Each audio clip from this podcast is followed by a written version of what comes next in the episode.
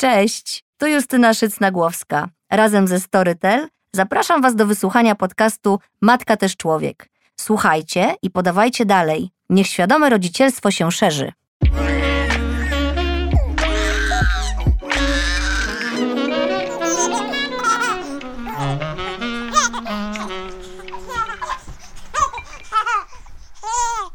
Bardzo bym chciała żyć gdzieś, gdzie jest ciepło. Gdzieś, gdzie mogłabym pisać moje felietony i patrzeć na ocean, a potem wyjść z dzieckiem na spacer na plażę. Kiedy zamykam oczy i sobie to wyobrażam, to wpadam w stan głębokiego relaksu. Jednak nie trwam w nim zbyt długo, bo zaraz pojawiają się pytania. Ale jak to wyjechać i wszystko tu zostawić? Być z dala od rodziny i przyjaciół? Tyle lat już spędziłam w Polsce i lubię mój kraj. No niestety ten ostatni rok mocno to moje lubię zweryfikował, więc te moje myśli, a może by tak rzucić wszystko i wyjechać, pojawiały się częściej. No właśnie, ale jeszcze częściej pojawiały się wątpliwości i co by tu nie owijać bawełnę, strach. Jakby to miało wyglądać? Jak dzieci sobie poradzą w nowym miejscu bez znajomości języka, bez przyjaciół? Jak to będzie z naszą pracą? Jak to będzie nie móc spotkać się z przyjaciółmi? Jak często będziemy widywać rodzinę? Ja to sobie mogę tak gdybać i się zastanawiać przez kolejne lata, bo mam męża Polaka i oboje mamy tu pracę i nasze dzieci urodziły się w Polsce i tutaj chodzą do szkół. Ale te z Was, które wyjechały do pracy do innego kraju i miały po paru latach wrócić, ale się zakochały i zostały, albo te, których mężowie dostali dobrą pracę za granicą, albo Wy dostałyście dobrą pracę za granicą i pojedliście decyzję, że jedziecie wszyscy razem z dziećmi, to Wy musiałyście się zmierzyć z tymi dylematami, obawami i lękami osobiście. Rok pandemii za nami, więc na większość tych pytań odpowiedzi już znam. Ciężko jest bez wizyt rodziców. Moi na przykład nie widzieli mojego synka od pół roku i nie było ich na jego pierwszych urodzinach. Ciężko jest bez spotkań z przyjaciółmi. Ale najważniejsze to chyba mieć ukochanego przy sobie, swoje dzieci i być razem, wspierać się i doceniać. Jeśli mamy to, możemy śmiało iść przez życie po każdym lądzie, za górami i za rzekami. Dostałam od Was wiele historii i w większości z nich pojawia się zdanie: Nie było lekko. Co oznacza tylko jedno. Dzisiejszy odcinek będzie przydatny wielu z Was, z czego ogromnie się cieszę. Dziś ze mną w studio Maria Topliszek, która jest psycholożką międzykulturalną oraz mediatorką w duchu porozumienia bez przemocy. Ma ponad 10-letnie doświadczenie życia i pracy za granicą i od ponad 10 lat zbiera doświadczenie międzykulturowe w małżeństwie ze Słoweńcem, wychowując z nim wielojęzyczne dzieci. Prowadzi na Instagramie profil Maria Międzykulturowa, gdzie będzie wspierać kobiety na emigracji i stworzy tam dla nich bezpieczną i przyjazną przestrzeń. Cześć Marysiu. Cześć Justyna. Żeby przybliżyć e, mi temat, z czym zmagają się osoby zmieniające kraj, w którym żyły, powiedziałaś mi, ty chyba jesteś z Wrocławia. To pomyśl, że to jest tak jak wtedy, kiedy podjęłaś decyzję o przeprowadzce do Warszawy, tylko 100 razy bardziej. Tak. No i powiem ci, że na początku nie było lekko, ale byłam bardzo zdeterminowana. Teraz dopiero widzę, jak bardzo. E, dlaczego tak mówisz, że to jest 100 razy bardziej? Mm, bo przyjeżdżając do Warszawy, nadal byłaś w stanie mówić po polsku i nadal rozumiałaś całą otaczającą cię rzeczywistość i tak. nadal otaczałaś się ludźmi, którzy zostali wychowani w tym samym kontekście kulturowym. Tak, dzięki Bogu. Chociaż czasem mi się wydaje, że jesteśmy bardzo wszyscy tutaj różni, natomiast no, tych barier tak wiele nie ma. To są tylko te tęsknoty za tym, co się zostawia za sobą, ale to też była decyzja, więc świadoma e, i nie żałuję jej dzisiaj. Tak, ja myślę tak jeszcze y, o, o, tych różnicach, że y, kultura jest tak jak powietrze. O, ciekawe, powiedz. I, I my nie zdajemy sobie sprawy z tego, w jakiej kulturze wzrastamy, dopóki właśnie nie zmienimy kontekstu i nie okaże się to, że e, nie okaże się, że to, e, w czym żyliśmy i mieliśmy przekonanie, że to jest po prostu normalne, tak się robi, mhm. okazuje się zupełnie nieaplikowalne gdzie indziej. Po prostu nie, nie możemy przełożyć naszego doświadczenia z całego życia, na przykład wyjeżdżając, nie wiem, do Belgii, e, gdzie okazuje się, że po prostu czy administracja, czy takie prozaiczne rzeczy jak otwarcie sklepów, godziny otwarcia sklepów, czy e, godziny otwarcia restauracji są zupełnie inne i takie najprostsze rzeczy już nas wytrącają. Czy to jest ten szok kulturowy, o którym mi mówiłaś przez telefon? Tak, to jest szok kulturowy, kiedy, kiedy widzimy, że e, po prostu tracimy punkty odniesienia. Mhm. Nagle wypływamy na jakieś szerokie wody i nie wiemy, czego się łapać. I dodatkowo mm, myślę, że wyjeżdżając na emigrację, tak jakby zmieniamy tor. Wyobrażam sobie taki pociąg, który jedzie jednym torem i wszyscy w Polsce jadą tym jednym pociągiem. Mhm. I my zjeżdżamy na równoległy tor, i już nigdy nie będziemy mieli e, tej samej podstawy do rozmowy z naszą rodziną, która została w kraju, z naszymi przyjaciółmi, bo nasza rzeczywistość się totalnie e, zmienia i ta rzeczywistość emigranta jest. No, emigrant emigranta zrozumie. No A... właśnie, myślę, że, że, że to jest ważne zdanie, które powiedziałaś, e, bo rzeczywiście to, to, jak dzisiaj rozmawiamy, to ja mogę sobie wyobrażać wiele rzeczy, ale nie muszę ich rozumieć, bo ich nie przeżyłam. A ty dzisiaj nie występujesz tutaj tylko w roli jak eksperta i, i pani psycholog, e, która się zajmuje właśnie takimi zagadnieniami międzykulturowymi, tylko jesteś po prostu e, osobą, która żyła przez wiele lat poza krajem, w którym się urodziłaś i wychowałaś. Mhm. No to dobra, to może zróbmy tak. E, jakie były początki? Jak wyjeżdżałaś, to co miałaś w głowie?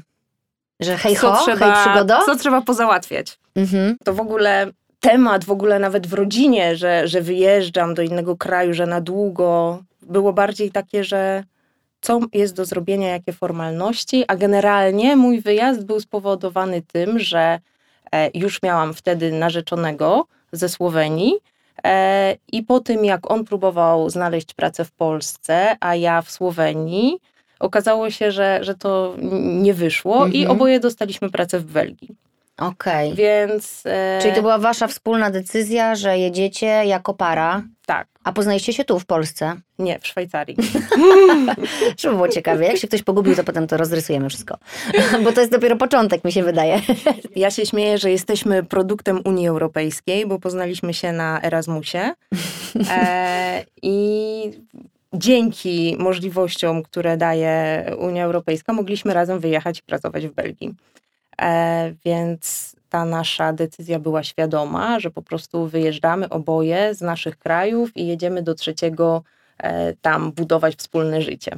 I tak naprawdę z perspektywy lat myślę, że e, to była taka bardzo fajna szansa, którą mieliśmy budować coś wspólnego na neutralnym gruncie.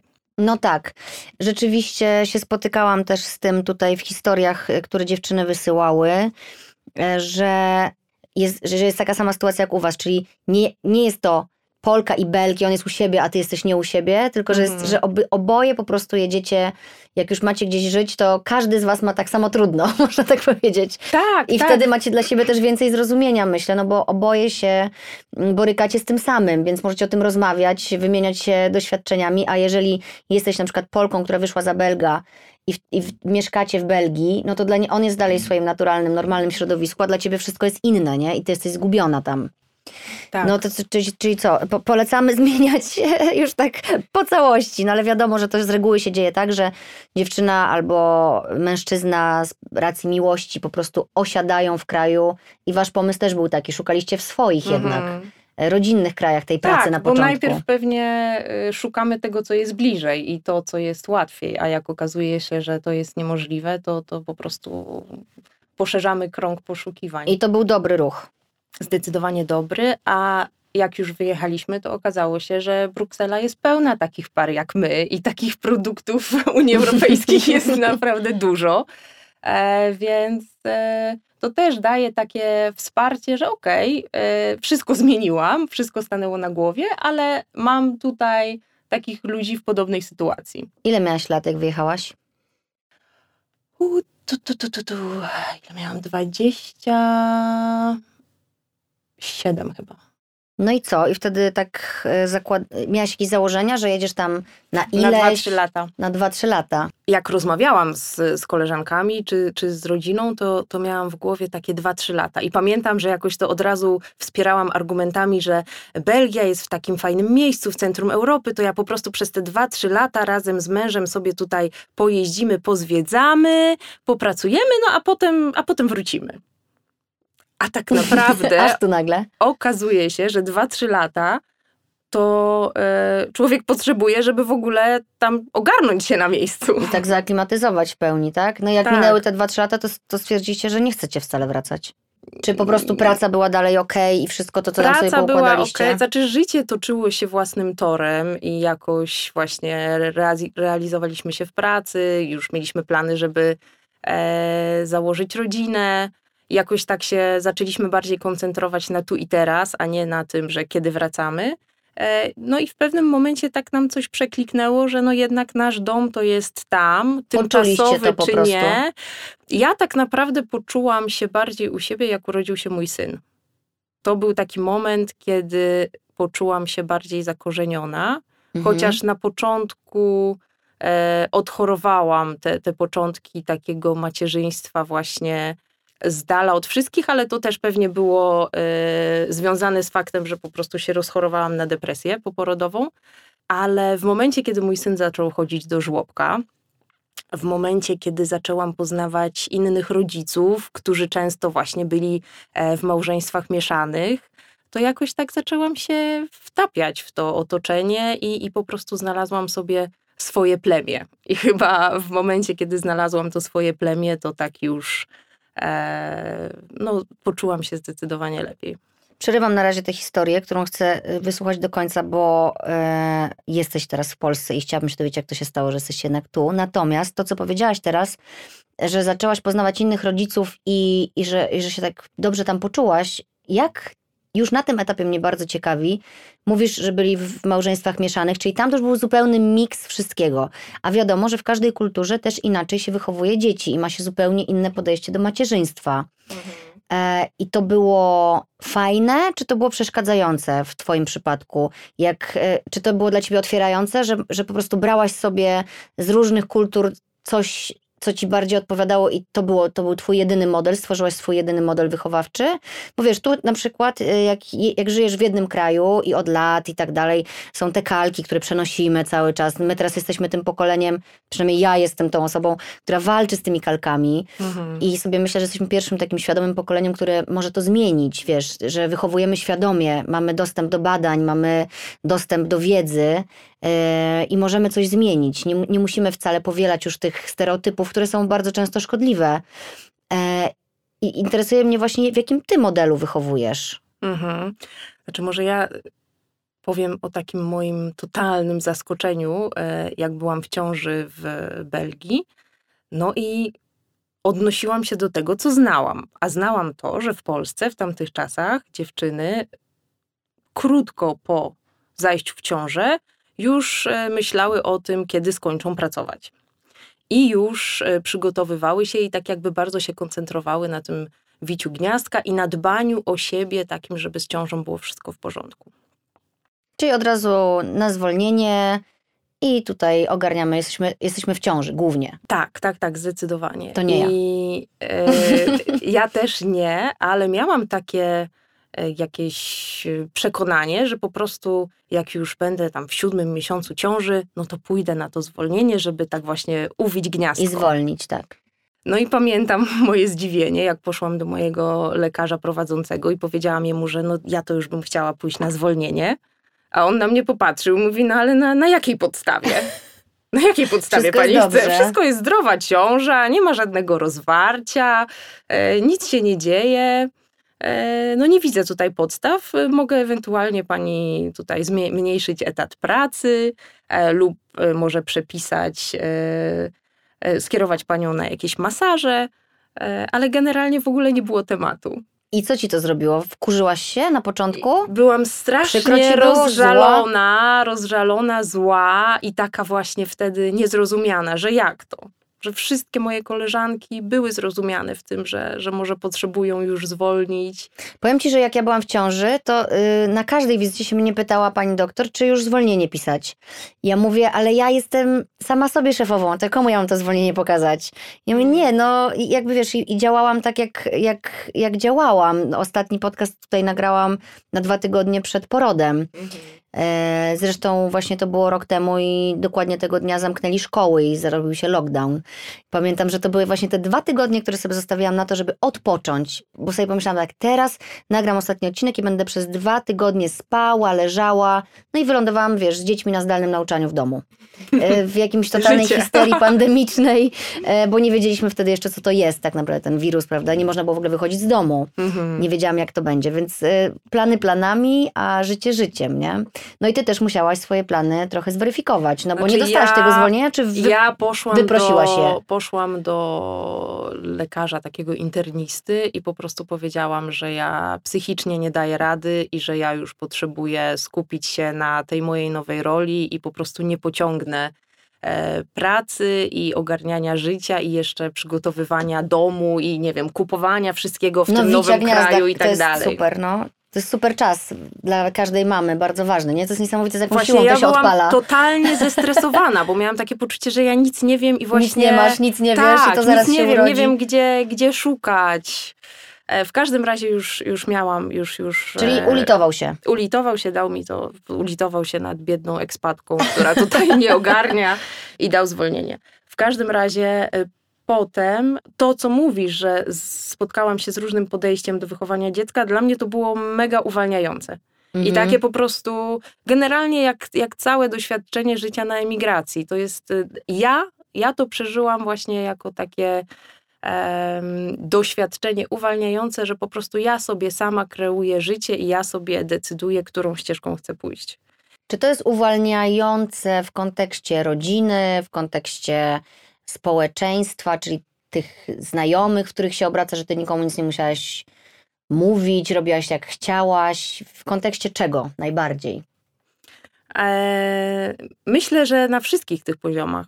I w kontekście rodziny, i w kontekście społeczeństwa. E, Pamiętam takie rozmowy, jak już e, mój syn się urodził i na przykład rozmawiałam z kimś z Polski i były pytania, no i co, no i co, już, już odpieluchowujesz? Bo to wiesz, bo to już jest czas, bo ja tutaj słyszę, że tutaj ktoś tam albo ktoś, ale albo na przykład syn albo córka kogoś, już to robi już na nocnik tak. i w ogóle mówi, chodzi i wszystko, nie? E, Te oczekiwania względem dzieci, że wszystkie będą takie same, są cudowne. I w ogóle też tak zdałam sobie sprawę z tego, że, że na przykład jeśli chodzi o to, czy, czy już mówi, czy już mówi, no to dla mnie to już przestało być porównywalne, bo nieważne, co tutaj mówi dziecko, które obraca się w jednym języku. Mój syn obracał się w czterech językach i miałam totalny luz na to, co, kiedy on zacznie mówić. Miałam takie to silne przekonanie, że on po prostu jak będzie gotowy, to zacznie mówić. To powie. To jest w ogóle temat, y, do, do którego wrócimy, y, bo właściwie jeden z częstszych, który przychodził do mnie od dziewczyn, które wiesz, chciały zadać ci jakieś pytania, to jest ta właśnie wielojęzyczność i wrócimy do tego. Dobra, słuchaj, e, ja, no, ja muszę się dalej dowiedzieć tej historii. Urodziłaś tam e, synka, no i potem ile tam byliście razem z, e, jeszcze z synkiem? Z synkiem 4 lata, Cztery lata, czyli chodził do przedszkola, do żłobka. do żłobka.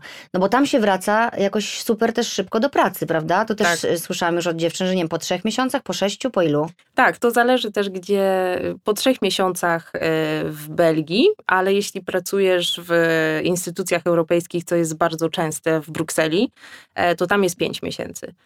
No w każdym razie To jest dosyć szybko. To jest bardzo szybko, ale Jak w ogóle, jak na nasze realia. Ja wróciłam po trzech miesiącach y, do pracy, do nagrywania podcastów, ale to było tylko i wyłącznie dla. No to, to w ogóle już teraz wiem, że to był super też wysiłek, bo przyjeżdżałam tu do studia między karmieniami i to wszystko było na czas. Po prostu Mm. czułam się, jakbym brała udział w jakiejś sztafecie. Y, Byłam, wiesz, cały czas na łączach z nianią, która jak on zaczynał płakać, to go nosiła. Ja mówię, proszę nie dawać mu żadnego mleka, zaraz dojadę, po prostu go nakarmię. Ale miałam taką możliwość, bo robię swoje i mogę Mhm. sobie sama układać ten plan, ale gdybym miała wrócić na etat i pracować od do, myślę, że to może być totalnie trudne. Tak, tak malutkie dziecko zostawić i chyba tam się dzieci oddaje do żłobka, tak? tak. Że nie, nie, Pieluszce, raczej nie, nie- że nianie, te, tylko nie, po prostu nie, do żłobek. żłobka. I jak te maluszki? Miałaś taki, takie doświadczenie? Znaczy, właśnie to też jest y, kwestia jakiegoś świadomego wyboru i decyzji y, w małżeństwie. My to przegadaliśmy z mężem i stwierdziliśmy, że nam nie odpowiada ten model i że będziemy rozmawiać z naszymi rodzicami, czy mogliby przyjechać i się zajmować e, Igorem. I tak naprawdę Igor poszedł do żłobka, jak miał prawie rok. Okej. Czyli tak to przedłużyliśmy, przedłużyliśmy, co uważam, że było w ogóle świetne, bo on najpierw się przyzwyczaił do tego, że jest beze mnie, ale w Mhm. bezpie- bezpiecznym otoczeniu, a potem został rzucony na głębokie wody, żłobka po francusku. Odpieluchowany czy w pieluszce? Nie, absolutnie nie odpieluchowany i Tak, i ten, ten żłobek tak naprawdę dużo przejął właśnie z takiego, nie wiem, wprowadzania diety, czy też właśnie odpieluchowania, że to też tak miałam trochę Łatwiej. łatwiej. Mhm. No super, że w ten, w ten sposób to widzisz, no bo to była też decyzja, z- odwlekała się po parę miesięcy, udało się, więc y, fajnie, że po prostu już go tam zaprowadzałaś z dobra, tak będzie dobrze, nie? Bo znalazłaś jakieś plusy, a nie tylko to, że będziesz tęsknić i że będzie najgorzej na świecie, nie? I że ci ktoś tam odbiera dziecko. Czyli mogłaś ty się, i się ty realizować, a dziecko też było zaopiekowane i było to okej, prawda? No w ogóle kwestia nastawienia jest bardzo ważna do wszystkiego. Dobra, przewijamy teraz trochę. Urodziłaś córkę w Polsce, Tak, która ma teraz ile? roczek, Roczek. Kiedy się urodziła? 15 stycznia. No widzisz, no to jest y, trochę starsza od Henia. No i co? Dlaczego tu? Dlatego, że mój mąż dostał pracę w Polsce. O losie. no i co? W ogóle jak się dowiedziałaś, to co? Znowuż musiałaś wszystko jakoś prze, przeinstalować w swojej głowie. Tak, ale to też było tak, że przez ten cały czas życia na emigracji e, jednak ja bardzo tęskniłam za Polską.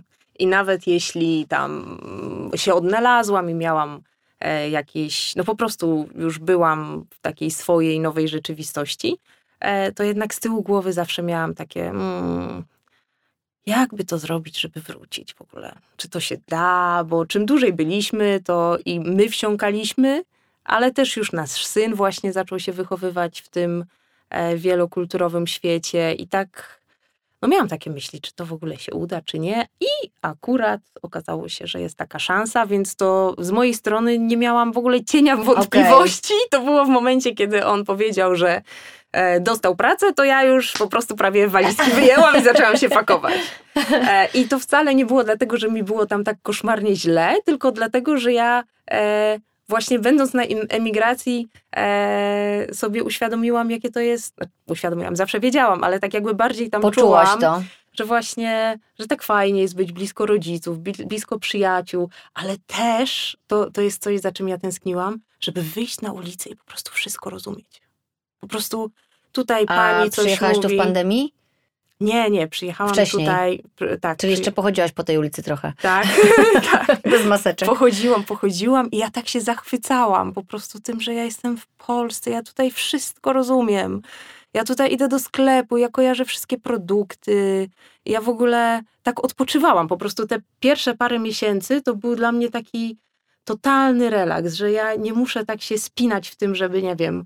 e, Coś załatwić, coś ogarnąć. tak, tak. Mhm. I na przykład, no nie wiem, jak tutaj ci się zepsuje pralka, to po prostu bierzesz albo już masz swojego tam fachowca, do którego dzwonisz, albo szybko, znaczy, nawet nie wiesz, kiedy to załatwiłaś. Podczas gdy mi się zepsuła pralka, to ja otwierałam Google Translate i sobie przygotowywałam wypowiedź po francusku, co ja mam powiedzieć i jak się tam dopominać, e, bo generalnie serwis, e, obsługa klienta w Belgii jest koszmarna i tam mocno trzeba walczyć, Walczyć. o to, żeby, żeby coś się zadziało. Więc jak to zrobić, żeby szybko przyszedł fachowiec i mi z tą pralką pomógł? Czyli wieczne wyzwania. Tak. Mhm. W jakim języku mówicie do waszych dzieci? Ja po polsku, e, mój mąż po słoweńsku, Okej. Jeszcze jakiś język jest w domu? angielski. No właśnie, bo wy ze sobą, ty masz trochę łatwiej, bo te nasze języki są gdzieś tam trochę pokrewne, nie? Ale Znaczy w tym momencie ja już mówię po słoweńsku, a mój mąż mówi po polsku. okej. E, więc to bardzo dużo ułatwia, bardzo dużo ułatwia, bo po prostu jesteśmy w stanie spędzać dni mówiąc tylko w dwóch językach, ale też jest tak, że nawykowo przerzucamy się na angielski, żeby Mhm. o czymś tam porozmawiać, tak? O, o pracy, czy o jakichś planach, czy czym trudniejsza dyskusja, tym częściej jest to angielski. Naprawdę? Ciekawe. A dlaczego tak myślisz? Też tak pytam z ciekawości. Znaczy, bo- bo- jeśli chodzi o to, żeby mieć takie równe szanse, żeby znowu się to. wypowiedzieć. Mhm. Ale też jest tak, że na przykład jak są rozmowy o emocjach i chce, chcemy jakoś tam dobrze oddać to, co, co czujemy, no to wtedy łatwiej jest to mówić w swoim języku. Więc akurat nasz, nasza tutaj sytuacja jest myślę, że naprawdę świetna, bo po prostu e, no, te trzy języki funkcjonują, ale tak jakby te dwa główne są rozumiane przez wszystkich. I ty się czujesz rozumiana Mhm. przez Tak. swojego męża. To jest dosyć ważne w małżeństwie. E, no właśnie, a propos rozumienia z mężem, tu mam takie pytanie. Czy macie z mężem jakieś duże odmienności kulturowe? Coś, e, to jest moje pytanie, coś, co cię na przykład zaskoczyło, e, co było ściśle związane z jego pochodzeniem? Mhm. Jak zaczęłaś z nim się na przykład spotykać? Pamiętasz coś takiego, co na przykład pomyślałaś sobie, o kurczę, Ja to akurat Polska i Słowenia są dość blisko, blisko. To są obie kultury słowiańskie, czyli jest nam, mamy e, takie podobne podejście do rodziny, do przyjaciół, e, ale mam takie poczucie, że Słoweńcy są wychowywani w takiej dużo większej, e, e, tak się u nich rozbudza taką świadomość o troskę o dobro publiczne, Pamiętam, jak y, mój mąż mnie zaskoczył, jak mieszkaliśmy tutaj przed wyjazdem do Belgii, mieszkaliśmy na Mokotowie. I mój mąż, wtedy jeszcze nie, narzeczony, przyszedł do mnie i mówi, posłuchaj, napisz tutaj, napisz tutaj do władz tego parku, żeby posprzątali te kupy, bo przecież tutaj nie da się w ogóle chodzić. Czy coś, że z ile... I po prostu mówię, w ogóle do głowy by mi nie przyszło, żeby do kogoś py- pisać jeszcze w tym czasie. Może teraz, po tych wszystkich moich doświadczeniach, Mhm. to jest inaczej, ale to był taki ząg, że ja, że ja Jak mogę to? w ogóle coś Tak. tutaj powiedzieć. I mam Jako jakiś, obywatel? Tak, tak, tak. napisałaś? Nie. Troszkę go zbyłam.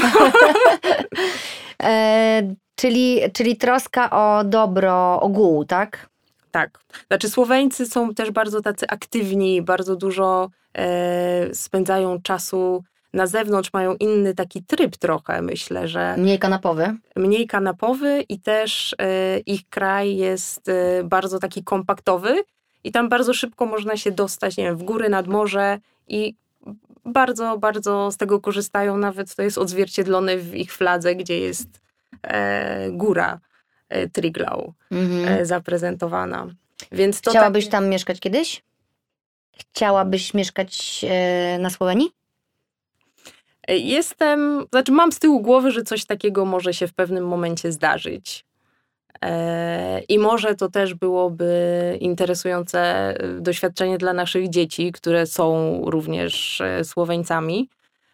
No więc nie mówię nie. Okej. Otwartość pozostała w tobie, pomimo wielu już zmian w twoim życiu i przeprowadzek. To znaczy, że na tej emigracji nie jest tak źle i że jeszcze, jeszcze możesz kiedyś spróbować. No właśnie, teraz e, dziękujemy Marysi e, jako osobie, która przeżyła swoje przygody i zapraszamy Marysię jako ekspertkę, która będzie teraz tutaj jako psycholog e, odpowiadać na różne zagadnienia bo poruszyłyśmy już parę ważnych tematów, czyli na przykład wielojęzyczność i teraz powiedziałaś o swoich dzieciach, że są też Słoweńcami, czyli też bym chciała porozmawiać o tożsamości, bo to są ważne bardzo tematy. Myślę, że takie najważniejsze, które zaprzątają głowę mamom, które się zmagają właśnie z życiem na migracji i wychowywaniem dzieci. I tutaj, żeby przybliżyć jeszcze, żeby to nie było tylko na jednym przykładzie twoim, przeczytam kawałeczek historii, którą dostałam na Instagramie. Jesteś gotowa? Tak. To teraz do pracy, do roboty, moja droga. E, Co do małżeństwa międzykulturowego i kalek. O, to jest w ogóle. O, słuchajcie, to jest w ogóle bardzo ciekawe, ale poczekajcie, bo to nie jest początek tej wypowiedzi. E, ja ją tu chyba zaczęłam. Tak. E, bardzo fajna tutaj jest w ogóle cała historia. Mm, Zresztą dziewczyny, którą znam, e, mieszka poza Polską 15 lat, od prawie 7 wychowuje córeczkę w mieszanym małżeństwie. Żeby było sprawiedliwie, żadne z nas nie jest u siebie.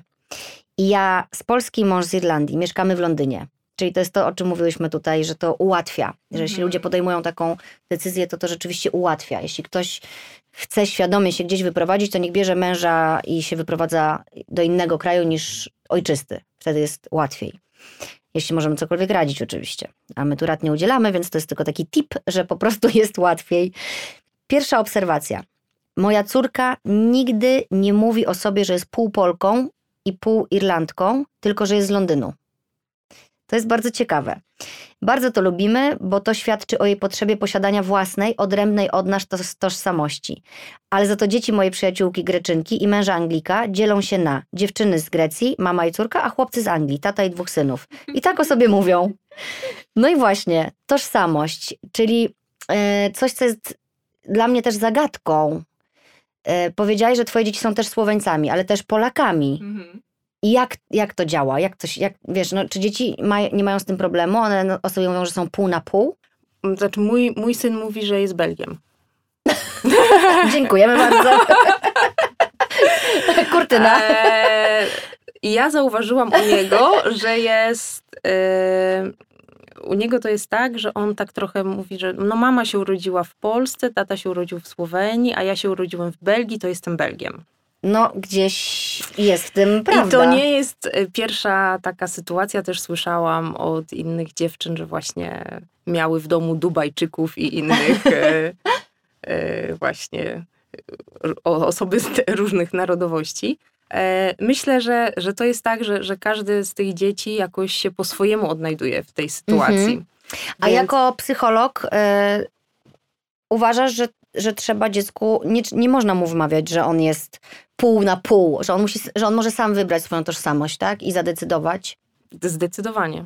Zdecydowanie i myślę, że najważniejsze w ogóle w takim, w takiej rodzinie wielokulturowej jest to, żeby rozmawiać i żeby tak y, bardzo otwarcie podchodzić do tych tematów. I, i absolutnie nie narzucać, bo to jest dokładnie ma odwrotny efekt i, i tworzy w dzieciach bardzo dużo takiego, teraz tylko przychodzi mi angielskie słowo, e, No, takiego no stresu generalnie, Mhm. stresu. Ja na przykład, my mieliśmy w, zesz- w zeszłym, nie, dwa lata temu, było dużo meczów polsko-słoweńskich. No I właśnie. mój syn I po kto komu prostu- kibicował?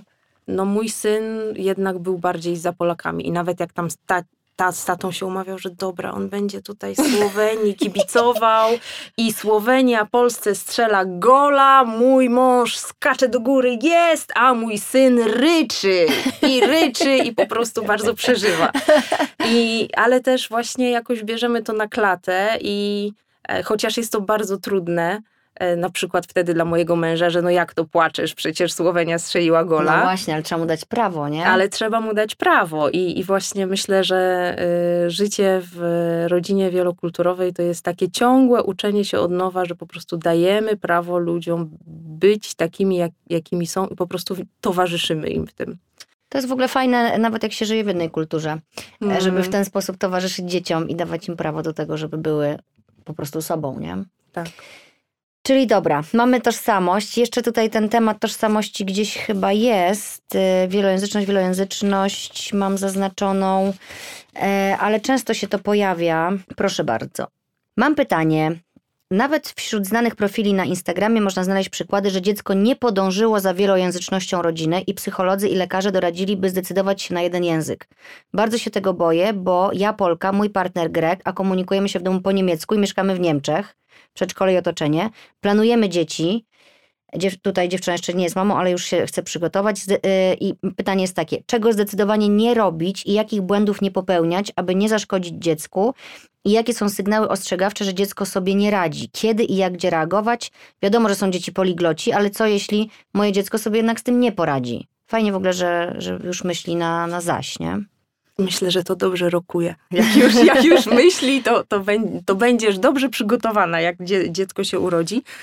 No E, właśnie, jaki jest, y, no bo ta wielojęzyczność jest, y, jest tutaj problemem. Przed, już powiedziałaś, że nie nastawiałaś się, że twoje dziecko zacznie mówić w jakimś określonym czasie, bo wiedziałaś, że wielojęzyczność się wiąże z tym, że dziecko może zacząć mówić później i że to jest zupełnie normalne. To ostatnio było w ogóle obalone. Tak, tak się podchodziło do tego tematu długi czas, że dzieci wielojęzyczne mówią później, ale ostatnie badania udowodniły, że to wcale nie, nie jest e, Prawda. prawda. Tak. Okej, jakie są teraz badania w takim razie? Poleca się takie podejście, żeby każdy rodzic mówił w swoim języku. Czyli jeśli tu jest mama z Polski, to do dziecka mówi od początku po polsku, Tata Grek? Tata z Grecji mówi po grecku, e, a ten trzeci język, który występuje, to Niemiecki? niemiecki. Dziecko się osłuchuje, e, jeśli to jest język małżeństwa, to tym językiem małżeństwa pozostaje i, i dziecko się osłuchuje nim, ale nie zwracamy się do dziecka w tym języku. Jezu. Brzmi to, słuchaj, mega trudno, bo na przykład jak ona nie rozumie po grecku, to ona na przykład nie wie, co on do niego mówi. On w drugą stronę nie wie, co ona do niego mówi. Mhm. To musi być, to musi być dosyć trudne. Tak, to jest duże wyzwanie, i, ale też, e, też wiem, że często tak się dzieje, że jednak jak e, rodzice zaczynają mówić do dzieci właśnie w swoim języku, to też partner się uczy. Okay. Więc to ma tak Czyli jakby... rozwój całej rodziny. Tak, tak, zdecydowanie. To ciągnie całą rodzinę językową. No tak, bo można e, też, e, jak szczególnie kiedy mówimy do dziecka, czyli ten język jest e, nie taki skomplikowany mhm. i intencyjny bardzo, to można się nauczyć rzeczywiście chyba, wiesz, no bo mniej więcej wiemy o co chodzi, jak patrzysz na, tak. na, na, na komunikację, na mowę ciała, na to, jaka jest sytuacja w danym momencie, no to wiesz o czym to jest, chociażby tyle, nie? Nie wiesz dokładnie co, ale wiesz o czym to jest. Tak. No jest to duże wyzwanie, wydaje mi się. Tu mam następne. Poczekaj, tylko chciałabym powiedzieć, że tam jest takie pytanie o to, kiedy się. Czego nie robić? Czego nie robić? Jakich błędów nie popełniać, Właśnie... aby nie zaszkodzić dziecku trzymać się konsekwentnie tego języka swojego i też yy, tak jakby się nie zniechęcać, nie brać tego jakoś osobiście i nie, nie przeżywać emocjonalnie, że dziecko nie mówi. Po prostu, nawet jeśli dziecko już zacznie mówić i będzie odpowiadało w innym języku, znaczy, jeszcze może powiem na początku, że tak naprawdę najważniejsze w momencie planowania dziecka w takiej rodzinie to jest podjęcie decyzji, czego my chcemy dla tego dziecka. I czy nam zależy, żeby to dziecko było wielojęzyczne, i jaką my mamy wizję jako rodzice, bo to musi być nasze. My mhm. musimy się z tym dobrze czuć. E, są badania, które jednoznacznie mówią, że e, do dzieci jak najbardziej e, jest dobrze mówić w swoim języku i trzeba dbać o to, żeby przekazać im ten język e, ojczysty, chociażby po to, żeby jemu nie zamykać drzwi do tej części tożsamości kulturowej, do mhm. kontaktu z rodziną, nawet jeśli dziecko na przykład nie będzie miało czystego akcentu w tym języku, czy będzie miało ograniczony zasób, to... Żeby mogło się komunikować. Tak, żeby nie zamykać drzwi do tego języka. Twoje dzieci, jak, no jedno, bo jedno to jeszcze chyba nie mówi. Mm, mhm. Twój syn w jakim języku się komunikuje? W jakich językach się komunikuje? Yy, w domu po polsku i po słoweńsku, a w szkole po francusku. Teraz jest też w szkole, gdzie mój po francusku? Tak, bo to też była nasza świadoma decyzja, że jeśli E, byliśmy tyle lat na emigracji i on w tym francuskim środowisku dorastał, to tak jakby chcemy to zatrzymać. Okej. Okay. Ale na przykład ciekawa sytuacja. Ostatnio mój mąż y, y, prosił moją córkę, żeby dała mu buziaka po słoweńsku. Nie, przepraszam, inaczej. Ja prosiłam moją córkę, czy mu, o daj buziaka, daj buziaka. I po, po prostu zero, zero, zero reakcji. A mój mąż podszedł i mówi, daj lubczka. I moja córka po prostu mu dała buziaka. Okazało się, że po prostu ten lubczek już jest jej w głowie lubczek. jako, no jako buziak. No i co, i teraz ty będziesz y, dalej o buziaka prosić, czy jak będziesz chciała buziaka, tak. to powiesz lubczka? Absolutnie nie, będę o buziaka. O buziaka. Może jak nikt nie będzie widział, to możesz poprosić o lubczka. Nie, nie, nie, nie, właśnie trzeba, trzeba Czyli konsekwencja rodziców jest tutaj bardzo ważna, tak żeby dziecku nie mieszać w głowie. I generalnie jeśli chodzi o tą wielojęzyczność, to, to tak naprawdę chodzi o to, żeby wzbudzić w dziecku motywację do tego, żeby uczył się języka i żeby tą motywację podtrzymywać, więc my jej nie podtrzymamy tym, że będziemy zakazywać albo bez przerwy, po, y, nie wiem, udawać, że nie wiem, nie rozumiemy języka albo poprawiać. Nie mów tak, tylko mów po polsku, tak, bo teraz tak, rozmawiasz tak. z mamą, nie? Tak, tak. No bo też tak może być, że ona albo, albo twoja córka, albo twój syn, może już tak jest, że on do ciebie mówi na przykład po francusku, jak się zapomni?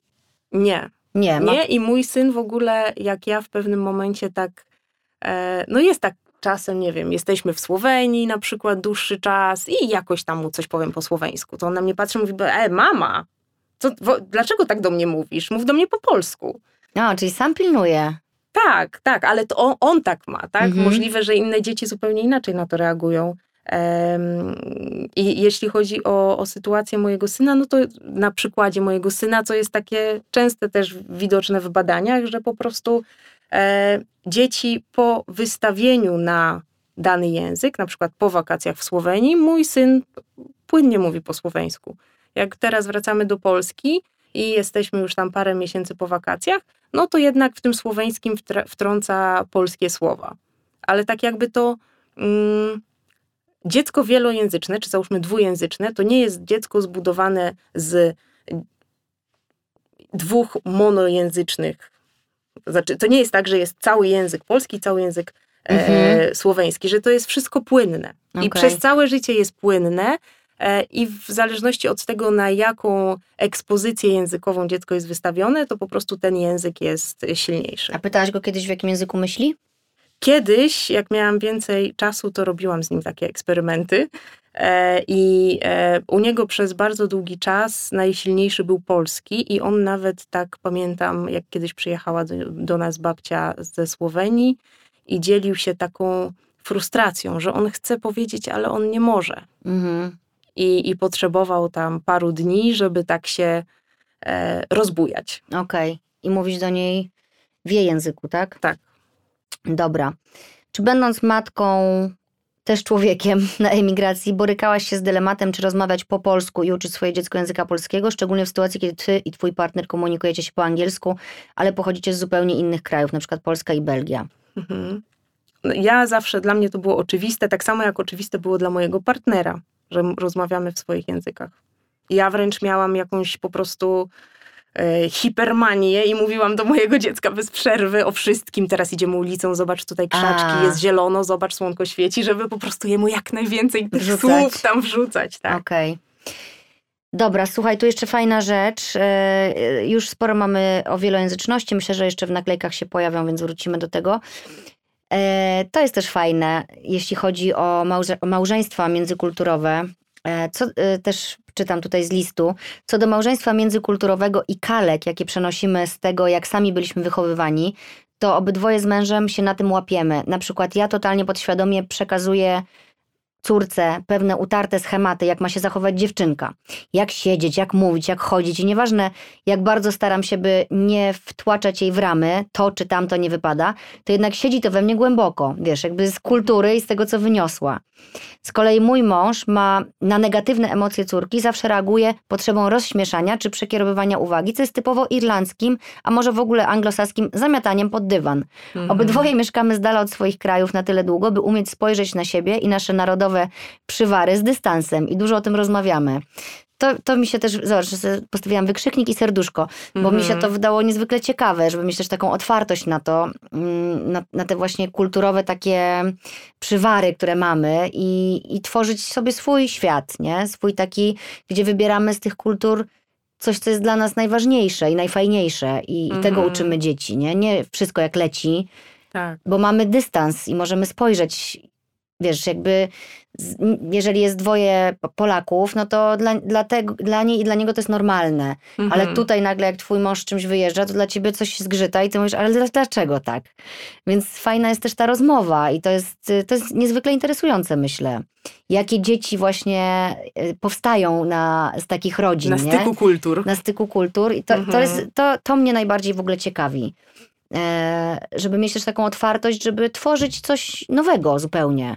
Tak, to znaczy tak naprawdę to chyba zawsze jak zakładamy rodzinę, to, to tworzymy coś nowego, tak, na nasz kształt i czym bardziej teraz już coraz więcej jest ludzi takich bardzo świadomie podchodzących do tematu i właśnie sobie e, tworzymy swoją rodzinę na swoich zasadach. Myślę, że w małżeństwie e, mieszanym to jest jeszcze bardziej widoczne. I, i, i, i też jesteśmy tego bardziej świadomi.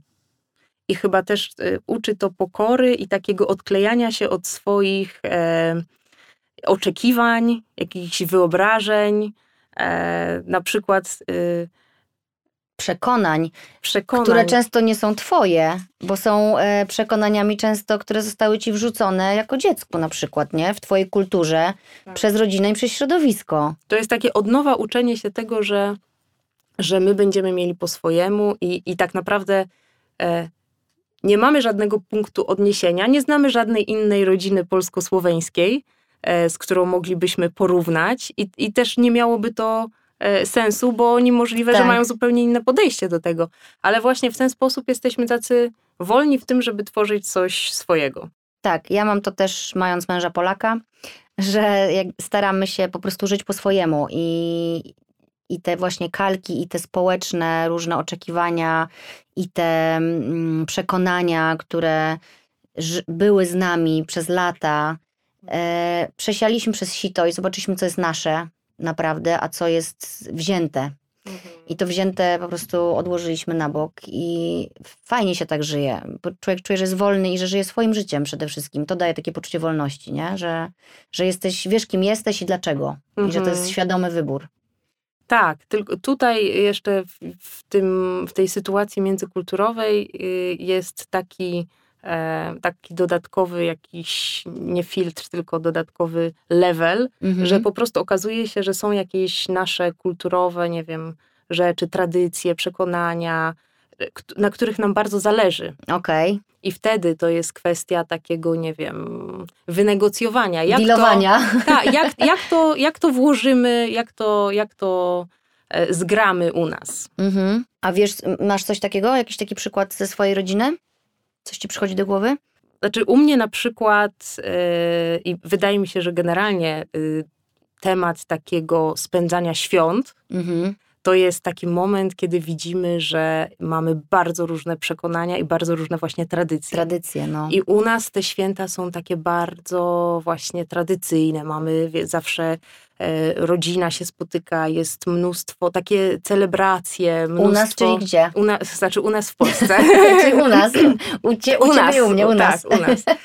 E, I to jest coś, o czym się w ogóle nie dyskutuje, tak jest i to jest tak jakby, jak ja mówię tobie o świętach, to ty masz, pojawia tobie się w głowie ten sam obraz. Tak.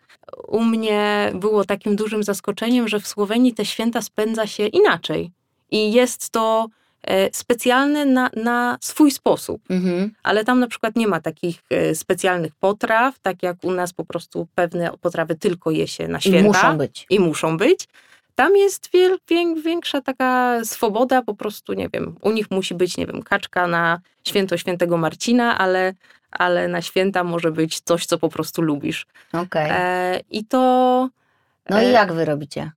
My akurat teraz w pandemii mieliśmy takie pierwsze święta y, swoje. Sami, sami? Sami, sami. My też. E, I no, zrobiliśmy je po polsku, bo ja je przyrządzałam i mój mąż nie zabrał się na, za zrobienie tradycyjnej słoweńskiej poticy, e, ale może dlatego, że ogarniał wtedy dzieci. Chwała mu za to. Słuchaj, e, lecimy dalej. E, jednak się skupiłyśmy na takich pozytywnych też aspektach, ale dostałam bardzo dużo wiadomości, rozmawiałyśmy o tym przed nagraniem, że jest ciężko, jest źle, jest do dupy, jest trudno. No i generalnie no nie, niezbyt fajnie no, być na tej emigracji. I na przykład tutaj e, mam taką wiadomość, tak, taki list, który jest trochę smutny i właśnie chciałam, żebyś ty się do niego odniosła. Mieszkam od 6 lat ze swoim partnerem e, w UK. Czas leci, a ja mam coraz więcej wątpliwości, czy podołamy finansowo realizacji marzenia, jakim jest macierzyństwo. Wiem, że bylibyśmy cudownymi rodzicami, ale Londyn to nie jest kraina miodem i mlekiem płynąca, a żyć z jednej pensji byłoby to niemożliwe. A więc tak, nie ma tu możliwości, że będąc w ciąży możesz iść na L4 i dostawać 100% wynagrodzenia jak w Polsce. Ja jestem samozatrudniona, co wiąże się z brakiem urlopu macierzyńskiego. Czasami chciałabym wrócić do Polski, ale boję się, że mentalnie nie udźwignę tej zmiany. Wiesz, z powrotem. Mhm. czas leci, mój zegar biologiczny tyka, w tym roku skończę 40 lat. Czy można przeskoczyć ten lęk i iść na żywioł? Wydaje mi się, że rodzicielstwo to bardzo odpowiedzialna decyzja i nie robi się tego hej siup. Ale czy to ma znaczyć, że muszę się pożegnać ze, swoją, ze swoim największym marzeniem, jakim jest bycie mamą?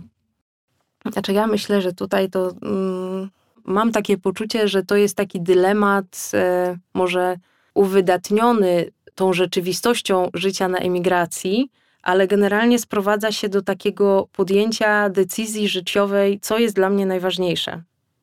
I tutaj e, kwestia tego, jak rozumiem, czy, czy, to, czy będzie nas stać na dziecko, tak? Bo to, mhm. to o to się rozbija. Czy można przeskoczyć ten lęk i iść na żywioł? No, w ogóle za każdym razem, jakby nie było, jak się robi test ciążowy i wychodzą dwie kreski, to się pojawia zajebisty lęk. Choćby nie wiem, jak się był przygotowany, to tak. za każdym razem jest strach, nie? I trzeba mhm. sobie po prostu wszystko poukładać. Jak odpowiedzieć na takie pytanie, wiesz, no bo to jest bardzo ważne. Czy to znaczy, że muszę się pożegnać ze swoim największym marzeniem, jakim jest bycie mamą? Znaczy ja myślę, że, że to jest praca tej dziewczyny, żeby przegadać to z partnerem i po prostu przygotować się w takim razie, jeśli to jest ich największe marzenie, to w takim razie co mogą zrobić, żeby na tej emigracji tak się przygotować, żeby zminimalizować ten lęk. W jaki sposób mogą, czy mają tam sieć wsparcia, czy, czy znają system, czy będą czuli się tak jakby, minima, żeby zminimalizować lęk, e, musimy po prostu Ponazywać czym więcej, to wszystko, nie? Tak, i czym więcej wiedzieć, czym więcej wiedzieć też o, o realiach, y, czym więcej wiemy, tym ten lęk nam y, spada. Więc myślę, że tutaj to jest kluczem, żeby tak jakby zrobić, jeśli to jest coś, na czym im najbardziej zależy, no to w takim razie rób, róbcie plan, jak, jak się przygotować, żeby tego lęku było najmniej. Jak w tamtych realiach właśnie się odnaleźć. Jaka jest sieć wsparcia, jak wygląda potem opieka nad dzieckiem. E, bo jeśli lęk już jest teraz, to jak się pojawi dziecko, to no to będzie. on zwykle wzrasta. Mm -hmm, mm -hmm. No dobra, ale na pewno nie warto z marzeń rezygnować, bo zawsze jest jakieś wyjście. Tak. Zgadzamy się. Słuchaj, kolejny taki, yy, taki punkt, yy, który mnie zainteresował. Dziewczyna pisze, że mieszka w Irlandii Północnej, która niestety jest za ściankiem UK, zawsze tak zresztą była traktowana. Bycie nie stąd jest jak noszenie szkarłatnej litery ciągle jest się obserwowanym i ocenianym i nie ma tu znaczenia, nie mają znaczenia na przykład wysokie kwalifikacje. Trzeba codziennie udowadniać, że jest się ok. Dzieci osób nie stąd są zawsze prześladowane w szkołach. To już się często pojawiało w tych e, wiadomościach od dziewczyn i to prześladowanie w szkołach, to mnie zszokowało wręcz po prostu, że to w dzisiejszych czasach się wydarza. Hmm. E, a bycie z partnerem, znaczy zszokowało. Dobra, no nie będę teraz, e, może to jest złe słowo, ale zasmuciło i dotknęło, że że, że jakby zmagasz się z tym po prostu, że jesteś z innego kraju i jesteś gdzieś tam prześladowany, że to jest potwornie smutne. Bycie z partnerem nie Polakiem, no cóż, mogę napisać o tym książkę. Powiem tak, miłość czasem nie wystarcza, a brak tych samych punktów odniesienia bardzo utrudnia życie na co dzień. Ja postanowiłam wrócić do Polski w maju. Mhm. No, czyli tu już się zrobiło trudno, trudno, trudniej. E, I widzimy, że no nie zawsze jest rzeczywiście różowo i nie zawsze można wszystko pogodzić. Wydaje mi się, że po prostu nie dla każdego też jest wszystko i, i czasami nie ma co się na siłę e, boksować, nie? Bo życie mamy tylko jedno. Tak, nie, też nie trzeba być e, w małżeństwie dwukulturowym na emigracji, żeby coś nie wyszło, tak? Więc to pytanie... Dokładnie. E, ale, ale tutaj słyszę, że tutaj jest po prostu dużo. zapętlenie, zapętlenie różnych e, przeciwieństw i, i trudności. I na pewno jest tak, że właśnie jeszcze jak jest źle, to te różnice kulturowe tylko podkręcają to źle. Mhm. A jeszcze właśnie e, taka marginalizacja, czyli nie, nie brak akceptacji od ludzi kraju przyjmującego i od, od e, społeczeństwa irlandzkiego e, jest no, ba bardzo takim trudnym przeżyciem, bo to już nie ma nie ma na to wpływu nasza otwartość i nasze e, umiejętności wtapiania się czy akulturacji. Po prostu jak my nie jesteśmy akce, e, akceptowani, to to tworzy jakiś taki Barierę. mur. Mhm. Mhm. No dokładnie. To, to jest to, o czym rozmawiałyśmy, że e, fajnie to nazywałyśmy, jak jest u ciebie w relacji, że możecie sobie brać, co jest fajne, z której kultury i to mieszać i w ogóle, no ale rzeczywiście relacja jest y, dobra, wartościowa dla was obojga i dobrze się w niej czujecie, więc y, tak jak powiedziałaś, że można mieć słaby związek będąc y, Polką i Polakiem również, że, że tutaj się bardzo dużo nawarstwiło różnych tematów i wszystko sprowadza się do tego, że pani jednak stwierdziła, że wraca i może będzie jej tu lepiej po prostu, nie? Tak, a w małżeństwie międzykulturowym tutaj też ważne jest to, żeby przegadać, żeby zdać sobie sprawę ze swoich przekonań i, i wartości. I tak ślubem? jakby to przegadać. To może... chyba jest ideał. Myślę, że nie wiem, kto to robi. No ale może właśnie ale, warto ale o tym powiedzieć głośno, tak. żeby dziewczyny wiedziały i wiesz, że, że to w tym okresie, kiedy są tak zakochane, że te trudności się jednak mogą pojawić, nie? Że tak, kiedy i... ten różowy pył opadnie, hmm. to się, co tam się, co on odsłania wtedy. Tak, i nawet e, właśnie jako psycholog e, międzykulturowy e, robię też takie profile kulturowe. Tak, każdy, każdy, mm, każda kultura, każdy kraj ma swoją właśnie kulturę i jesteśmy bardziej indywidualistyczni, bardziej kolektywistyczni, e, bardziej, nie wiem, hierarchiczni lub mniej i generalnie już mając świadomość tego, skąd wychodzimy, e, mając tą świadomość, możemy to właśnie przedyskutować i zrozumieć, że może część tych konfliktów nie wynika z naszej złej woli, tylko właśnie z tego, że odnosimy się w głowie do, do czegoś, co jest dla nas naturalne, a może być bardzo Krzywdzące. E, krzywdzące, Mhm. czy właśnie jakieś niezrozumiałe dla osoby z innej kultury. Okej. Negocjacje i empatia po prostu. Dwa kluczowe W słowa. każdym małżeństwie bardzo cenione. Tak. A teraz, żeby było weselej. Bardzo ładna e, wiadomość, którą chciałabym przeczytać też, żeby właśnie pokazać, że ile osób, tyle różnych punktów widzenia i tyle różnych historii i że to jest tak naprawdę piękne, a każdy musi mieć swoją i tak naprawdę nie ma tutaj żadnej recepty. Mhm. To, co teraz tu powiedziałaś, że właśnie warto przegadać najpierw e, i w, nawet wyrazić te swoje obawy też, nie? Że boję się, że się nie dogadamy czy coś, albo co jest dla ciebie bardzo ważne, jeśli chodzi o twoją kulturę. Tak jak Mhm. właśnie, że chciałabym zawsze święta spędzać rodzinnie. Mhm. A on mówi, ale u nas się nigdy nie spędzało, tylko wyjeżdżaliśmy w podróż. Mhm. No to się już ugadać, dobra, to jedne może tak, jedne tak, nie? No zawsze się Tak. da dogadać, jeśli dwoje ludzi chce. Ale słuchajcie tego. Jestem na emigracji w Peru od ponad roku, a na koniec maja spodziewam się syna. Mój partner jest peruwiańczykiem, a na dodatek pochodzi z wioski rdzennych mieszkańców tego kraju. Czyli oprócz tego, że ma swój język, to jeszcze tradycje zupełnie różnią się od naszej. Z partnerem rozmawiałem po hiszpańsku, ale oprócz tego oni mają swój jeszcze język. Na początku było troszkę trudno. Nikt na spotkaniach rodzinnych nie mówił po hiszpańsku. Ja nie rozumiałam ani słowa wy, shibipo, ich język, ale od ponad roku już rozumiem i troszkę mówię. Zostałam przyjęta do rodziny i zaakceptowana, szczególnie kiedy zaszłam w ciążę. Życie na emigracji bywa trudne, ale ja się przyzwyczaiłam i nie zamieniłabym tego na nic innego.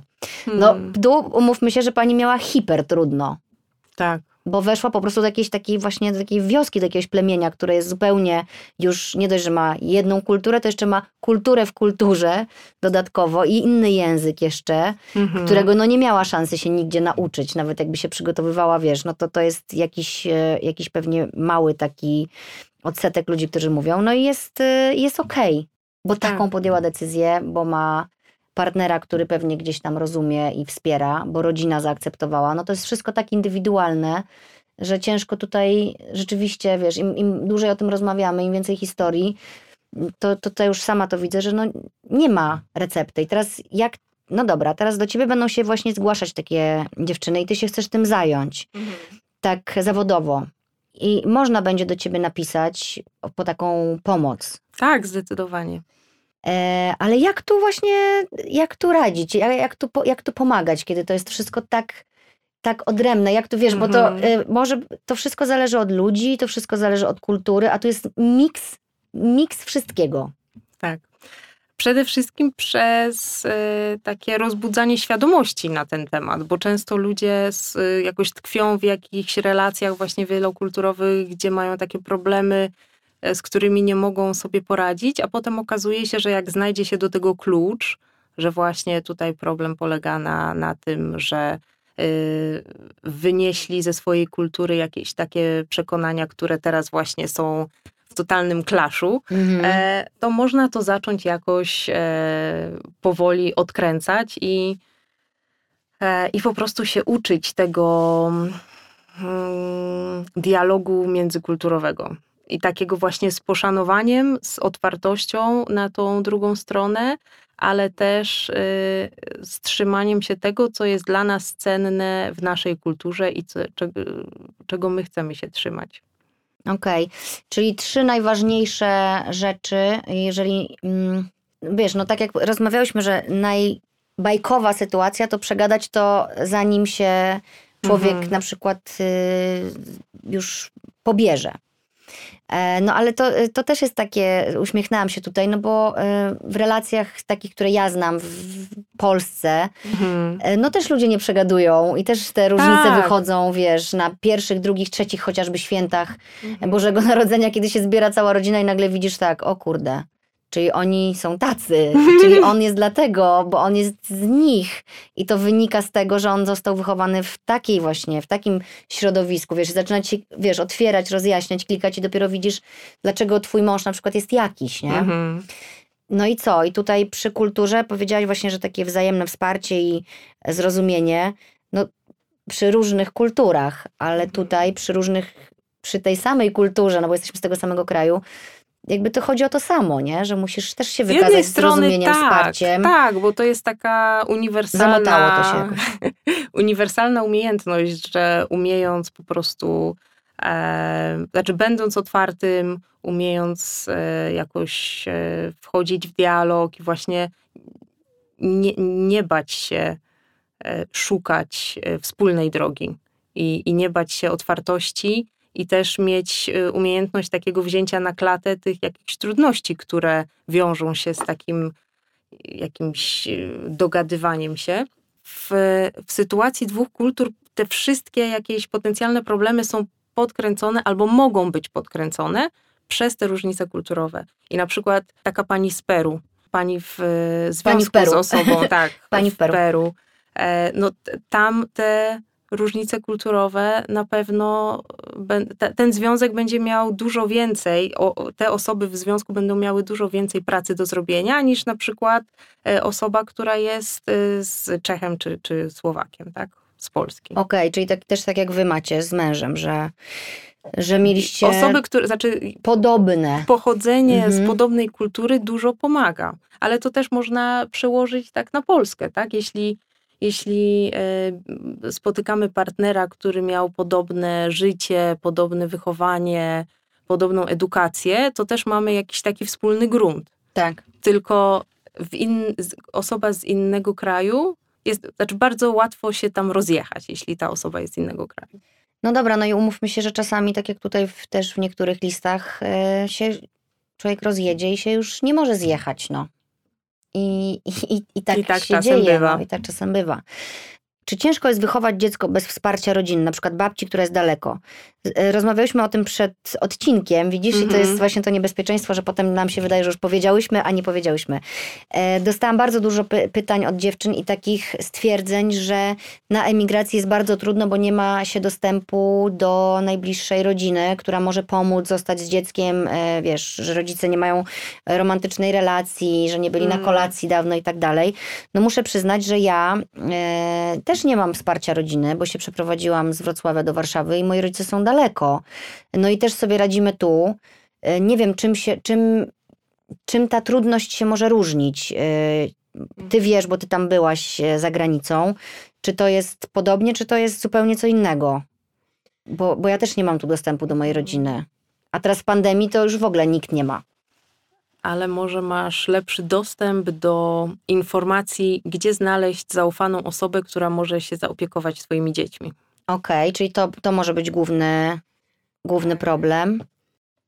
Tak. Czyli e, tu znaczy teraz, jeden, jeden z problemów. Jeden z, no tak? to teraz mówimy o tym też, mhm. wiesz, że warto ta, że jakby odpowiadać sobie na te pytania teraz, nie? Żeby mhm. szukać, czyli można szukać... Żeby dobrze się przygotować i żeby mieć taką bazę wiedzy, e, bo jednak y, jak się rodzi dziecko, to chcemy czuć, że jesteśmy rodzicem i dorosłym człowiekiem, a często to jest sytuacja, kiedy czujemy się sami jak dziecko we mgle. Mhm. Totalnie. I wtedy właśnie taka sytuacja, że jesteśmy przygotowani, że mamy, nie wiem, numery telefonów do trzech opiekunek, które mogą przyjść. To samo, to samo co tu, tak? To tylko, samo, dokładnie. Tylko po prostu tam, żeby zdobyć tą listę, często na przykład, nie wiem, jest opiekunka, ale opiekunka nie mówi w języku mojego dziecka. No i co robię?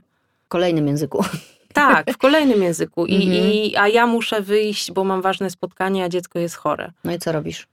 szukam, szukam, tak. Są y, akurat no, w, w Belgii był taki system, że w aptece można było się dowiedzieć o e, jak, właśnie taki ośrodek, który wspiera w takich sytuacjach. E, ale u mnie na przykład było tak, że y, moje chore dziecko zostało parę razy z panią do sprzątania, bo to była jedyna osoba dostępna mhm. i to mhm. nawet nie z naszą, tylko z, z jakąś koleżanką tej pani.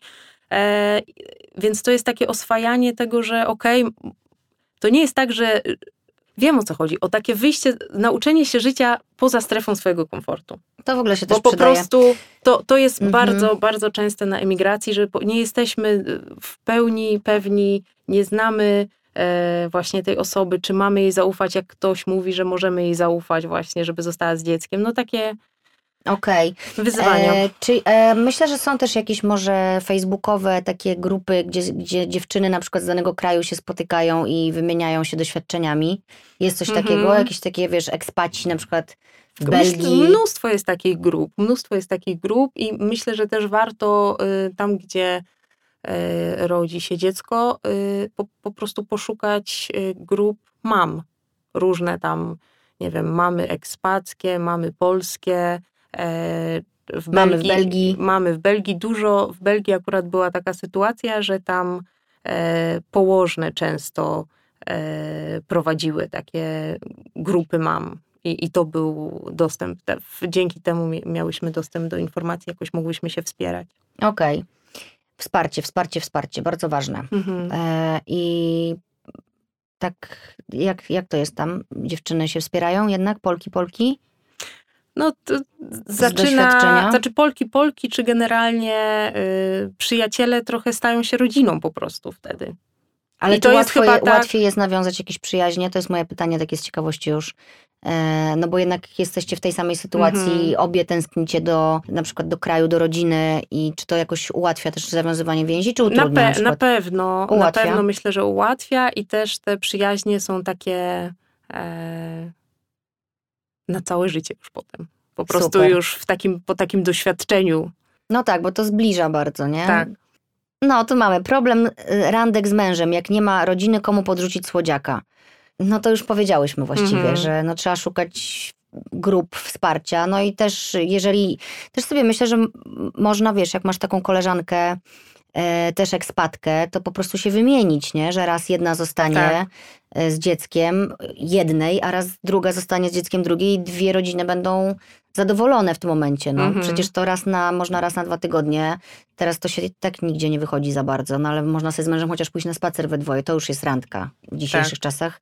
Mm, ja takie stosuję i to jest bardzo przyjemne problem niewidzenia dziadków przez wnuki. No to to są te wszystkie właśnie y, dziewczyny najbardziej się boją y, rozłąki z rodziną. Mhm. To nie wiem jaka na to rada taka rada, żeby to wziąć na klatę i po prostu, no takie są realia. Wyjeżdżając na emigrację, yy, to jest jedna z głównych rzeczy, z którymi musimy się liczyć, że ten, ta relacja z dziadkami będzie inna, że to będzie relacja przez, na FaceTime czy na yy, Skype'ie, ale też można jakoś dbać o tą relację mimo wszystko.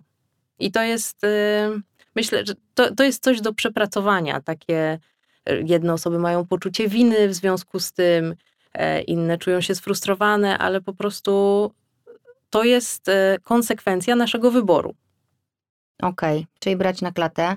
Teraz tak sobie właśnie myślę, że mój synek widzi właśnie swoją babcię głównie przez e, telefon.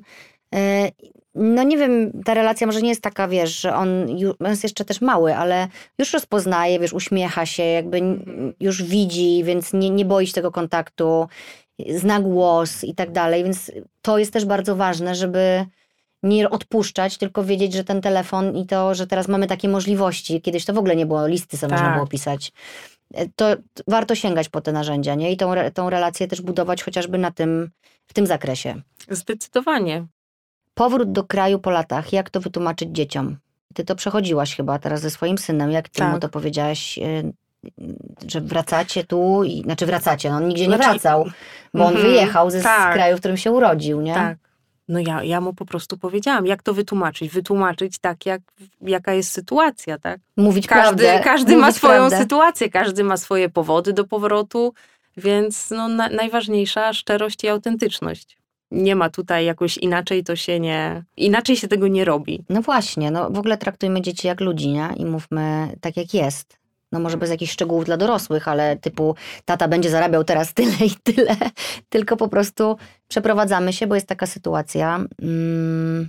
No i Też plusem takie, jest to, że będziesz widział dziadków na przykład. To znaczy, y, nawet ja w takich w ogóle y, rozmowach nie, bym bardziej przygotowywała dziecko i, i bardziej ja bym pytała niż mówiła. Ja bym pytała, jak się dziecko czuje z tym, że mhm. taka jest sytuacja. Czyli przedstawiasz sytuację, co tak. się będzie działo. Taka jest sytuacja i teraz pytanie, jak się dziecko z tym czuje, czego się boi, czego ode mnie potrzebuje, żeby lepiej sobie dać z tym radę, za czym będzie tęsknić. M też mówienie o tym, za czym my będziemy tęsknić, że super jedziemy, na przykład jak w moim przypadku, jedziemy do Polski, zobaczysz jaki, jaki to jest, znaczy widziałeś wcześniej, ale pomieszkamy w Polsce teraz, będą bliżej dziadkowie, będą bliżej przyjaciele, e, ale i z tego bardzo się cieszę, ale też będzie mi smutno, że tutaj zostawimy przyjaciół. e, że już nie będziemy chodzić na nasze ulubione ryneczki i kupować naszych ulubionych e, jakichś e, konkretnych potraw, czy nasze życie się zmieni i to też się wiąże, każda zmiana wiąże się mm, też z jakimś tam opłakiwaniem tej zmiany i, i ważne jest, żeby zrobić na to przestrzeń. I okay. sobie też właśnie, żeby właśnie być autentycznym w tym. I nie zaprzeczać jest... emocjom chyba dziecka, nie? Zdecydowanie. Nie tak. myśl tak, będzie fajnie. A często, wydaje mi się, że to też jest, e, jak, jak nam jest ciężko, to łatwiej nam tak powiedzieć, bo emocje dziecka nas triggerują totalnie. i tutaj totalnie się coś w nas dzieje i jest trudno, więc łatwiej nam uciszyć dziecko niż być w tej trudności z nim. Główne pytania dotyczą jednak rozłąki z rodziną, jak sobie radzić, czy ciężko jest wychować dziecko bez wsparcia rodziny, odcięcie od rodziny, wpływ na dziecko, jak sobie radzić z samotnością, jak pogodzić rozłąkę z rodziną, na przykład dzieci widzą dziadków, kuzynów raz w roku, jak radzić sobie z tęsknotą za bliskimi, gdy macierzyństwo w pandemii, no to to już nie trzeba być w obcym kraju, mm. bo to mm. teraz każda z nas się z tym boryka. Znaczy może nie każda, bo niektórzy mają blisko rodziców w Warszawie, na przykład już są poszczepieni albo no jakoś tam widywali się, no ale ja na przykład od pół roku nie widziałam moich rodziców, jest mi też super z tym ciężko. Mm, jak sobie radzić? No po prostu się łączyć przez te telefony i, i jak najwięcej próbować nawiązywać tej relacji. No. Albo stworzyć plan, że nie wiem, latem jedziemy do jednego kraju, a zimą do drugiego, na jedne święta do jednego. Do, po prostu stworzyć jakiś taki plan dla, dla danej rodziny, ale też, żeby dziadkowie wiedzieli, że wnuki wtedy przyjeżdżają, żeby było na co czekać. Teraz jest sytuacja utrudniona przez pandemię, ale. No teraz to planowanie to w ogóle jest dosyć trudne, nie? Po tak. prostu wszyscy musimy to brać na klatę i, i reagować na bieżąco, co mnie osobiście już trochę też męczy, ale liczę na to cały czas, że to się niebawem jakoś wyprostuje. Mam wrażenie, że, że to jest tak, że taka elastyczność całej rodziny, nie tylko naszej nuklearnej, mama, tata i dzieci, mhm. tylko właśnie też dziadków. Czym bardziej elastyczni jesteśmy wszyscy jako taka extended family, to tym, większy, tym większa szansa na sukces. Właśnie, nie wiem, wy nie możecie teraz przyjechać, ale to w takim razie dziadkowie przyjadą do was, jeśli już są na emeryturze, zostaną dłużej, e, czy e, no właśnie, nie wiem, bardziej poleganie na tych, e, na tych mediach społecznościowych, znaczy nie mediach społecznościowych, komunikatorach. komunikatorach. Też chyba tutaj chodzi trochę o takie e, uzmysłowienie i sobie, i rodzinie, że że no po prostu my nie możemy mieć takiego życia jak osoby, które mieszkają y, w jednym kraju czy w jednym mieście. Mhm. Że to po prostu jest inna ścieżka. Chyba już podsumuję to tak, że nie jest lekko żyć na emigracji. Nie musi być bardzo trudno, bo każdy przypadek jest inny, każdy człowiek jest inny. Trzeba mieć otwartą głowę, otwarte serce i elastyczność jakąś i wiedzieć, że to się wiąże z dużą zmianą e, i, i że to będzie wymagane od nas, żeby nas to nie zdziwiło potem, że wszystko nie wygląda tak samo, hmm. bo wszystko będzie wyglądać inaczej. Natomiast można odnieść, wynieść dużo radości i dużo się nauczyć i może tak do tego trzeba podejść, że odkrywasz nowe rzeczy, których gdybyś nie zdecydowałaś na ten krok, nigdy by nie było dane ci poznać, że masz, żeby mieć tą otwartość na tych ludzi, których poznasz, na to, że twoje dziecko będzie e, bardziej też otwarte i w przyszłości będzie mogło zadecydować i dla niego nie będzie już takim problemem wyjechanie z mm. kraju chociażby, bo już, bo już to ma gdzieś w sobie, że już było, zna języki, więc będzie mu łatwiej, więc ta przyszłość dla dziecka też jest fajna, ale też żeby się fokusować na sobie i po prostu jak się znajdujesz w jakimś miejscu, to szukać dla siebie tych dobrych rzeczy i próbować w to iść, nie? Nie skupiać się na tych złych, bo te złe rzeczy są zawsze wszędzie, gdzie byś nie była, czy w Warszawie, czy w Poznaniu, czy w Irlandii, czy w Londynie, czy w Peru, czy gdzieś. Wszędzie są trudne, trudne rzeczy i trudności, ale chyba, żeby nie zwariować i iść tą swoją ścieżką, to szukać tych pozytywnych y, aspektów. No i co? No i, no i trzymać się jakoś, a jak się nie uda, to też po prostu wiedzieć, że zawsze można wrócić. Wydaje mi się, że taka świadomość, że żadna decyzja, którą podejmujemy w życiu, nie jest na zawsze. Mhm. Chyba jedna, jedyna to jest ta, że rodzić się dziecko. To jest dla ciebie na zawsze decyzja, ale każdą inną możesz zawsze odwrócić, odmienić. E, I nie znaczy to, że się poddałaś albo że nie udało ci się. Po prostu możesz stwierdzić, że to jest jednak nie dla ciebie. Każda jedna decyzja. I jak żyjemy z taką świadomością, to jest jakoś tak łatwiej. Bo jak się, jak mówimy, Boże, wyjeżdżam i nie wiem na ile, i w ogóle tych wszystkich nie wiem, i tych wszystkich problemów jest tak dużo, no to musi być rzeczywiście totalnie trudne, żeby podjąć tę decyzję i jeszcze z radością wyjechać, nie? A nie pełna lęku, e, przerażona i, i nie wiem, co to będzie, nie? Czyli ja jak nie wiem, jak znaleźć tą otwartość w sobie, bo ja na razie nie wyjeżdżam i po dzisiejszym odcinku stwierdzam, że chyba mi jest dobrze tutaj teraz, gdzie jestem. Ale dziewczyny, no jeżeli będziecie miały więcej takich problemów i macie z tego, co widzę, bo liczba wiadomości, którą dostałam od was jest bardzo duża, to po prostu piszcie do Marysi. Marysia się tym teraz zajmuje i będzie tworzyła grupę wsparcia dla, dla kobiet, które są daleko. I myślę, że swoim spokojem i swoim doświadczeniem na pewno Wam pomoże. I, I w ogóle to jest fajne, że nagrałyśmy ten odcinek, bo na przykład moje horyzonty się bardzo rozszerzyły. Myśli mam teraz milion, bo rzeczywiście siadałam tutaj, wiesz, z dużą nieświadomością pewnych rzeczy, którą Ty mi uświadomiłaś i rozmowa na, nasza i to też, co pisały dziewczyny. Znowu się czuję bogatsza, znowu się czuję mądrzejsza i głupsza zarazem, bo jestem już zawsze po takiej rozmowie umęczona, bo po prostu mózg, wiesz, wchodzi na Paruje. jakieś wyższe obroty, i, i, ale czuję się rozwinięta i myślę, że e, właśnie taki wyjazd e, trzeba w ten sposób też traktować, jako poznanie czegoś nowego, jako nowe doświadczenie, które zawsze na koniec dnia jest super rozwijające. To jest podróż, którą wybieramy i po prostu ta podróż ma może jest taka trochę bardziej e, po wertepach, ale to jest nasza podróż i to ostatecznie my e, ją kształtujemy. Więc właśnie takie świadome, myślę, że, że świadomość, otwartość, empatia, otwarcie na dialog, otwarcie e, na odmienność i właśnie podejście do odmienności z zaciekawieniem, a nie ze strachem. E, to są takie klucze. I zdaję sobie sprawę z tego, że bardzo często jest o to trudno, jak jesteśmy w takim stresie emigracyjnym, ale są sposoby, żeby, żeby e, dać sobie z tym radę i ja chętnie Wam pomogę.